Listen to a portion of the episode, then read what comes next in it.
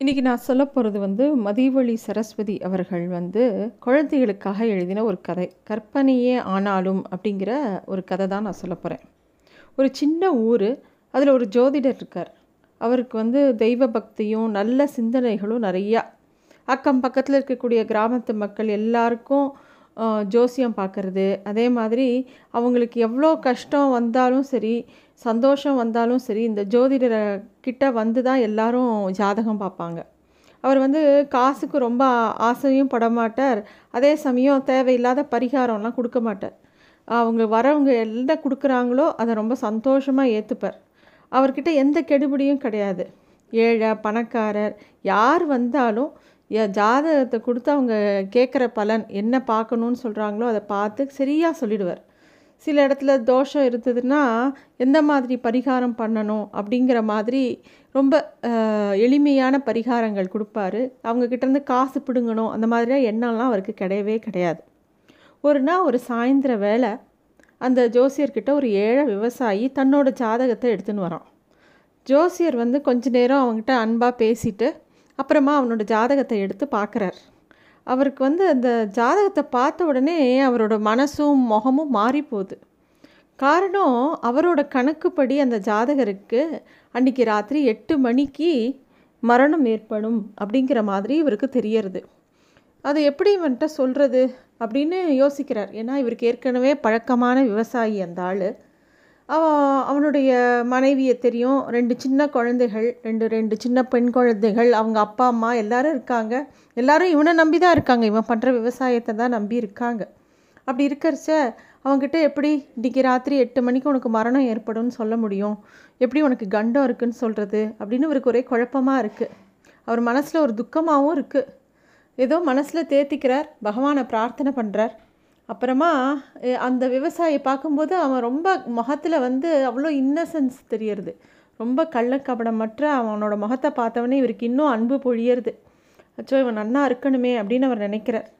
அவர் சொல்கிறார் நீ வந்து எனக்கு ஒரு முக்கியமான வேலை இருக்குது அந்த வேலைக்கு நடுவில் நான் இந்த ஜ- ஜாதகத்தை இப்போ பார்க்க முடியாது. கொஞ்ச நேரம் கழித்து ராத்திரி வேலையில் பார்க்குறேன். மறுநாள் காலம்பரை நீ என்னை வந்து பாரு. அப்படின்னு சொல்கிறார் அந்த ஜோசியர். அப்படி சொன்ன உடனே அந்த விவசாயம் சரி ஜோசியருக்கு நிறையா வேலை இருக்குது போல இருக்குது இப்போ வேண்டாம் நாளைக்கு காலையில் வந்து பலனை கேட்டுக்கலாம்னு சொல்லிட்டு அங்கேருந்து அவரை வணங்கிட்டு அந்த இடத்த விட்டு கிளம்பி போயிடுறான். ஜோசியர் வீட்டிலேருந்து புறப்பட்ட விவசாயி அவனோட கிராமத்தை நோக்கி நடந்து போகிறான் அப்போ வந்து ராத்திரி நேரம் கொஞ்சம் இருட்ட ஆரம்பிக்கிறது. நல்லா திடீர்னு மழை பெய்கிற மாதிரி ம மழைக்காலத்தில் எப்படி வானம் இருட்டி போகும்? அந்த மாதிரி மழை க மழையில் பெய்யறதுக்கு உண்டான அறிகுறி வருது.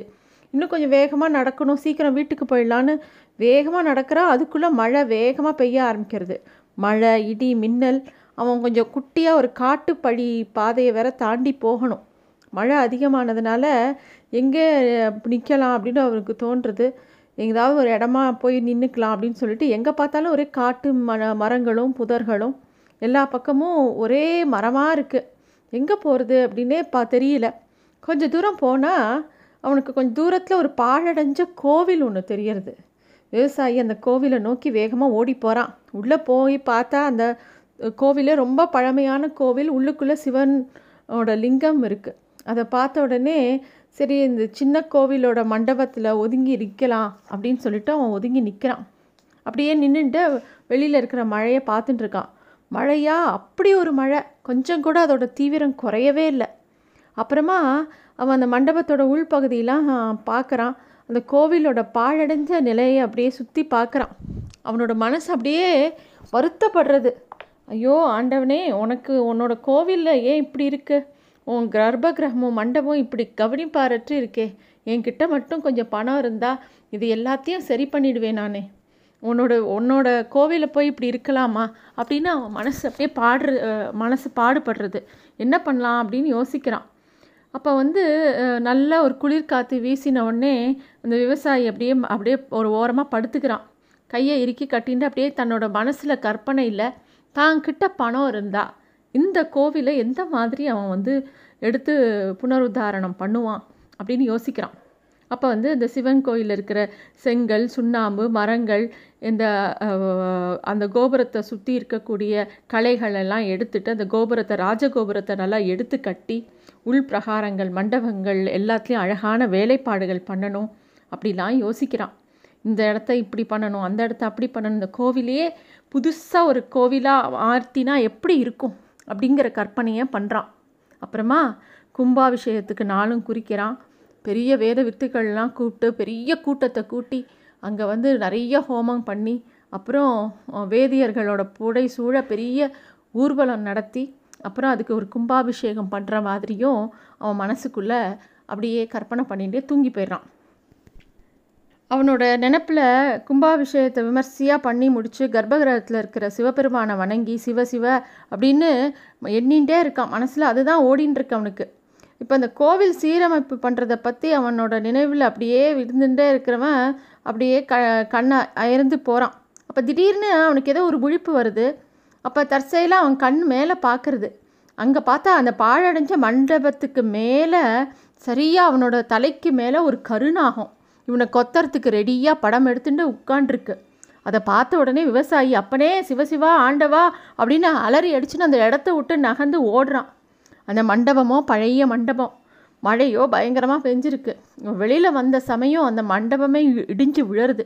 அப்போ ராத்திரி ஒரு எட்டு மணி இருக்கும். அந்த ஜோசியர் சொன்ன அதே நேரம். இவனுக்கு அந்த கண்டத்துலேருந்து அவன் அப்படி தப்பிக்கிறான். ஒரே பதட்டமாக இருக்குது அவனுக்கு. நம்ம மட்டும் அங்கே இருந்தால் அந்த பாம்பை பார்க்கலேன்னா நம்ம அந்த இடத்துலேருந்து ஓடி வரலேன்னா அந்த மண்டபம் நம் தாமேலன்னா சரிஞ்சு விழுந்திருக்கும் அப்படின்னு அவனுக்கு யோசனை வருது. இருந்தாலும் இந்த கோவில் இப்படி இருக்கே இதை சரி பண்ணணுமே நினச்சிட்டே அவன் வீட்டுக்கு போயிடுறான். மறுநாள் காலம்புற அந்த ஜோதிடரை போய் சந்திக்க போகிறான் ஜோதிடருக்கு ஆச்சரியம் தாங்கலை. தான் கணக்கு தப்பவே தப்பாதே. எப்படி இவன் நல்லபடியே நல்லபடியாக வந்துட்டான்னு சந்தோஷமாக இருக்குது இருந்தாலும் தான் எந்த இடத்துல தப்பு பண்ணணும்னு திருப்பியும் ஜாதகத்தை எடுத்து கூட்டி கழித்து கணக்கு போட்டு எல்லாம் பார்க்குறார் தன்னோட கணக்கில் ஏதோ தவறு இருக்கோ அப்படின்னு சொல்லி யோசித்து யோசித்து பார்க்குறார் இப்பேற்பட்ட கணக்கு திருப்பியும் பார்க்கும்போதும் அவனுக்கு மரணம்னா வருது. இப்படிப்பட்ட மரணத்துலேருந்து ஒருத்தன் தப்ப வேண்டும்னா என்ன பரிகாரம்னு அந் அதை படிக்க ஆரம்பிக்கிறார். அப்போ அந்த பரிகாரம் என்ன போட்டிருக்குன்னா ஒருத்தன் ஒரு கோவிலை கட்டி முடித்து கும்பாபிஷேகம் பண்ண பண்ணின புண்ணியம் இருந்தால் இந்த கண்டத்துலேருந்து தப்பிக்கலாம் இந்த மாதிரி அமைப்பு இருக்கும்போது அப்படின்னு அந்த ஜோதிட நூலில் சொல்லப்பட்டிருக்கு. ஜோசியர் திருப்பி விவசாயிக்கிட்ட நேற்று என்ன பண்ணின? எங்கே போன? எப்படின்னு கேட்டவுடனே அவன் நடந்தது எல்லாத்தையும் சொல்கிறான் அவன் மனசுக்குள்ளே அந்த கோவிலை பார்த்து என்ன நினச்சான்? எப்படி கும்பாபிஷேகம் பண்ணணும்னு நினச்சான்? எல்லாத்தையும் சொல்கிறான் அதை கேட்ட உடனே ஜோசி ஜோசியருக்கு ரொம்ப சந்தோஷமாக இருக்குது ஆஹா இவனுக்கு நல்ல காலம் பிறக்கிறது. இவன் எப்பேற்பட்ட பக்திமானாக இருந்து மனசுலேயே ஒரு கும்பாபிஷேகம் பண்ணிட்டா அதையும் பகவான் ஏற்றுன்ட்டாரே அப்படின்னு அவனுக்கு தோ அவருக்கு தோன்றுறது. அவனுக்கு கூடிய சீக்கிரம் ரொம்ப நல்ல காலம் இருக்குது அப்படின்னு சொல்லி அவனுக்கு சொல்லி நிறைய நல்ல வார்த்தைகள் சொல்லி அவனை சந்தோஷமாக அவனை வீட்டுக்கு அனுப்பி வைக்கிறார். ஆக தெய்வ சிந்தனையோட எப்பயும் நல்ல விஷயங்களை பற்றி யோசிக்கும் போதே எப்பேற்பட்ட கஷ்டங்களும் நம்மளை விட்டு விலகி போகும் அப்படிங்கிறத மதிவழி சரஸ்வதி அம்மா இந்த கதையில் ரொம்ப அழகாக நமக்கு சொல்லியிருக்காங்க.